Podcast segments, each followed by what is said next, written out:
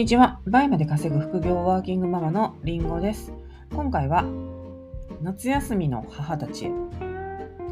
ということでお話していきたいと思います。このラジオではりんごが実際にやっているノウハウやどうやって倍まで稼げるようになったか、またビジネスをママ目線でもお話ししていますので気になった方はフォローをしていただけたら嬉しいです。はい、ということで夏休みの母たちっていうことなんですよ。いやー、夏休みどうでしたか？えっ、ー、と、うちはね、ちょっと、あの、月末までじゃないんですよ。うん、25日から始まるんですけど、で、25日から始まる学校がね、なんですけど、お兄ちゃんは25日行きました。で、えー、下の子はですね、その日に、えー、発熱し、てかその日の、その前日の深夜、まあ25日になって、日付変わって発熱しましてですね、39度とか出て、で、まあ25日はもう40度いってたんですけど、で、もう、インフルエンザでした。インフルエンザ A 型だったんですね。で、多いっていう。でね、あの、登校できないんですよ。停止期間っていうのがあって、自宅待機しなきゃいけなくて、1週間、1週間でもないか。まあ、5日間ぐらいか。夏休み長っていう、夏休み延長戦、えー、パチパチっていうことでしたけども。お兄ちゃんはお兄ちゃんでね、25日学校行って、で、まあ、金曜日じゃないですか。で、土日休みで月曜からあの胃腸炎で休むで。私も胃腸炎になってたんですね。もう、胃腸炎は全員になってました。下の子もインフルエンザと同時に胃腸炎になってて、胃腸炎が私久しぶりに辛かったですね。もう本当に痛くて、もう、あのー、立ち上がれないほどの、なんなんていう、ま、全部下の子からですね。下の子がいつももらってくるパターンですね。まあもう手洗いうがいもいつも遅いし、なかなか家帰ってきてもしないしとか、もう普通に汚い手で食べるし、いくらやってもダメですね。まあそれでね、免疫力上がればいいんですけども、ということで、まあ、リンゴの、まあ、夏休みの終盤の話しましたけども、あのー、まあ、私のね、夏休みの母、私は夏休みの母じゃないですか、のうちの一人。で、えー、今回ですね、今回の夏休みはですね、お兄ちゃんが中学に上がって、えー、初めての夏休み。で、えー、下の子は下の子でね、あのもう学童最終学年っていうことなんですけど、以前だったらもう夏休みであろうと、夏休みであろうとっていうか、学童行きっぱなし、もしくは下の子だったらね、学校行ってなんか保育園だったら保育園、夕方まで行きっぱなしとか、あのー、だったんですよ。それがですね、あのやっぱり今年はちょっとイレギュラーが多すぎて、で、まあ、お兄ちゃんお兄ちゃんで、そのジュニアユースのクラブチームの練習がですね、夏休み、もういろんなとこであるんですね、平日、もう毎日毎日。でも、それで朝めっちゃ早い日もあれば、夕方の日もあったりして、でも一緒に朝早く起きてお弁当を作らなきゃいけないしとか、で下は下でね、まあ、あの、そのサッカー以外は普通に学童行きっぱなしでいいんですけど、そのサッカーも今年はね、ちょっといつも使ってる小学校が使えなくて、いろんな体育館ね、手配されてですね、チームが。もうそこで、いちいち連れて行かなきゃいけなかったり、まあ一人で行けるとこもあったんですけど、そんなんで私がこう、稼働する時間がめちゃくちゃ多かったんですね。それこそお弁当、下にも持たさなきゃいけないとかね、あったりして、なので今年の夏休みは過去一仕事が進まなすぎて、進まないのが辛すぎて。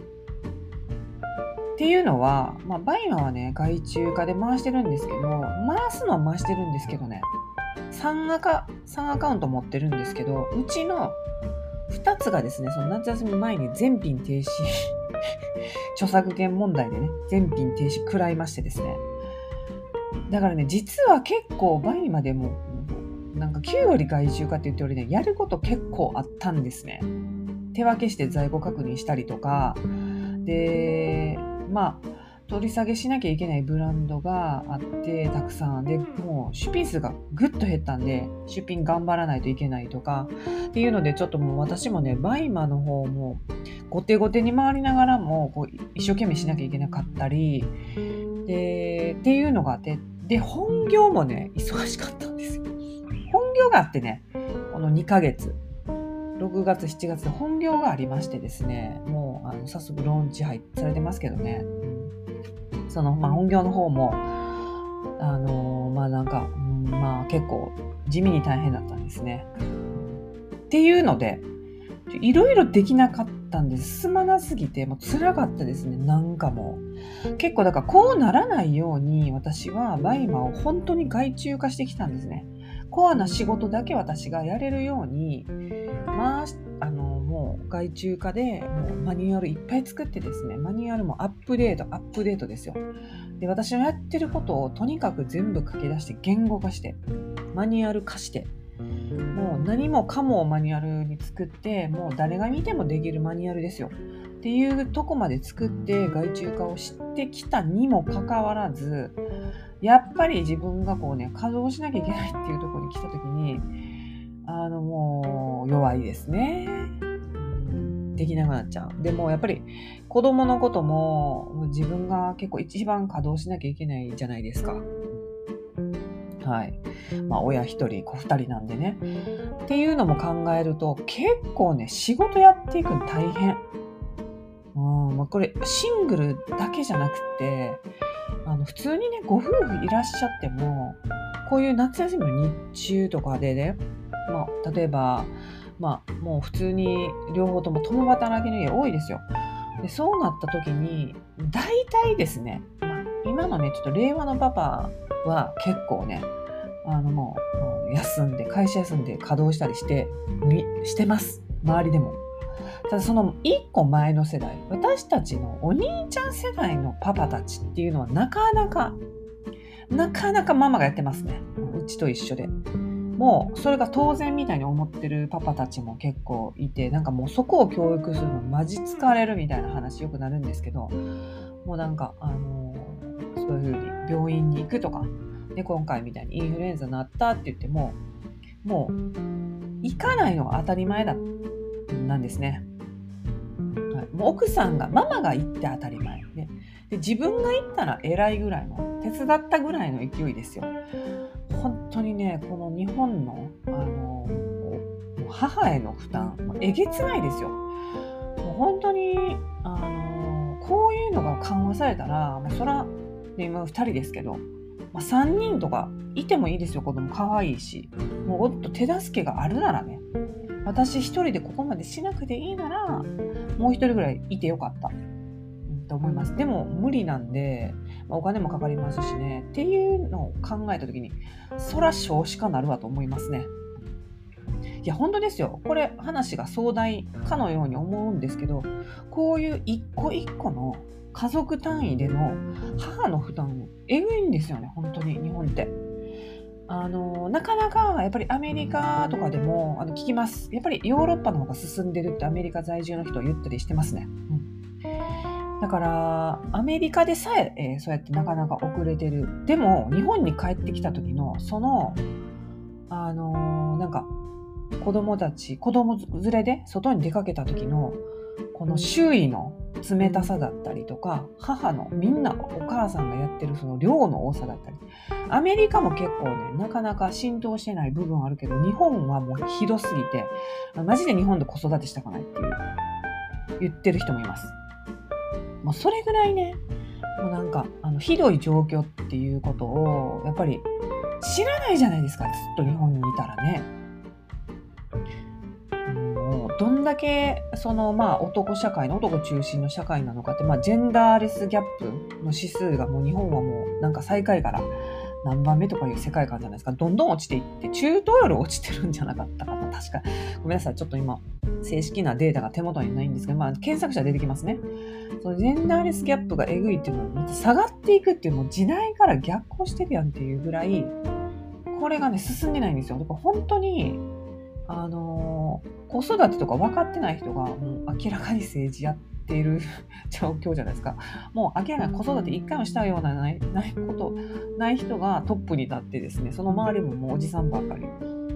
まあ、今の令和のパパさんだったらまだ話は違うと思いますね。彼らが、彼らみたいな人があのトップに立つとまた話が全く違うことになってくると思うんですけど。っていうね、まあ、本当にここから、まあ、どんどんね変わっていったらいいのかなと思いますけど、まあ、なんか少子化に関してはね時すでに遅しって感じです。本当に育てるの大変ですしね、はい、で私がこうやって今シングルになってるのもそこへの理解がなさすぎる夫といるのが辛すぎるっていうのは一つありますね。でもうそれだったら一人の方がよっぽど楽っていう。いちいち相手を説得したりお願いして預けたりとかあのそういう余計な作業が生きていく上での余計な作業って言ったらあれなんですけどそこの教育一からなんてでやったら子供より時間がかかるしっていうね。それが本当にねあの大変ですね、やっぱ周り聞いても本当大変それが一番大変だったっていうもう教育しきったママ友とかもいるんですけどでそれですごいあのパパさんがあのもう、えーと、保護者会でも何でも集まって出てきてあのパパさんがもうすごいであの参加されてるね家あるんだけどマジで大変やったって言ってもう一個一個説明しても子育ての方が楽っていう 言ってましたね。すごいね柔らかい感じのママなんですけど、その辺もあの芯が強くてですね、とにかくもうずっと言っていて、それをね、私もやったんですけどね、頑張ってやったんですけどね、もう褒めるなりなんなりすごいね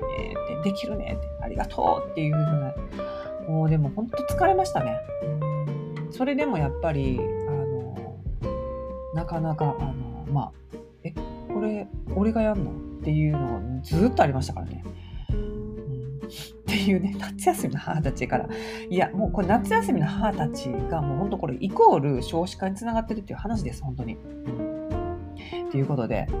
まあ、あのこういうのをねずっと言っていきたいと思いますし、まあ、今のあの若い世代のパパママみたいにこう本当にねパパさんが協力していくような、えー、夫婦関係社会になったらもう日本はもっと良くなるんじゃないかなっていうふうに思いますけども。うん、ということで、えー、私を含め夏休みをね、えー、過ごされた母たち、お疲れ様でしたということで、やっと終わりますね。やっと9月ですよ。もう心置きなくあの仕事できますし、まあ、あのー、まあね、でもやっぱりその、この子育てとか、そのお弁当とかも、もう、あの、まあ、あの、買ったらいいのかもしれない。何を作ってるのかっていう。何を作って、作り、冷凍してね、弁当に入れる具材を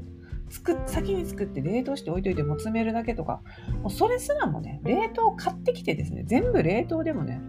ワンチャンいいかもしれない。まあ、予備置いてますよ、私も。冷凍を買ってきてね。何かあった時のために置いてます。はい。で、それ使う時もあるんですけど、でもやっぱり、あの作りたいっていうか、まあ、あの、やっぱりお母さんのえ、今日、母さんのご飯じゃないの？ウーバーが続いた時、えー、もうご飯作ってって言われる。言われちゃう。うん、やっぱりお母さんの味を食べたいですもんね。まあ私もそうでしたからね。まあだからそこは、まあ、作るとして、それ以外のことね、あの、は、ちょっともう、手放せることは手放していきたいなというふうに この話前もしたかもしれない。はい。ということで皆さんね、そんな感じでやっていきましょう。はい。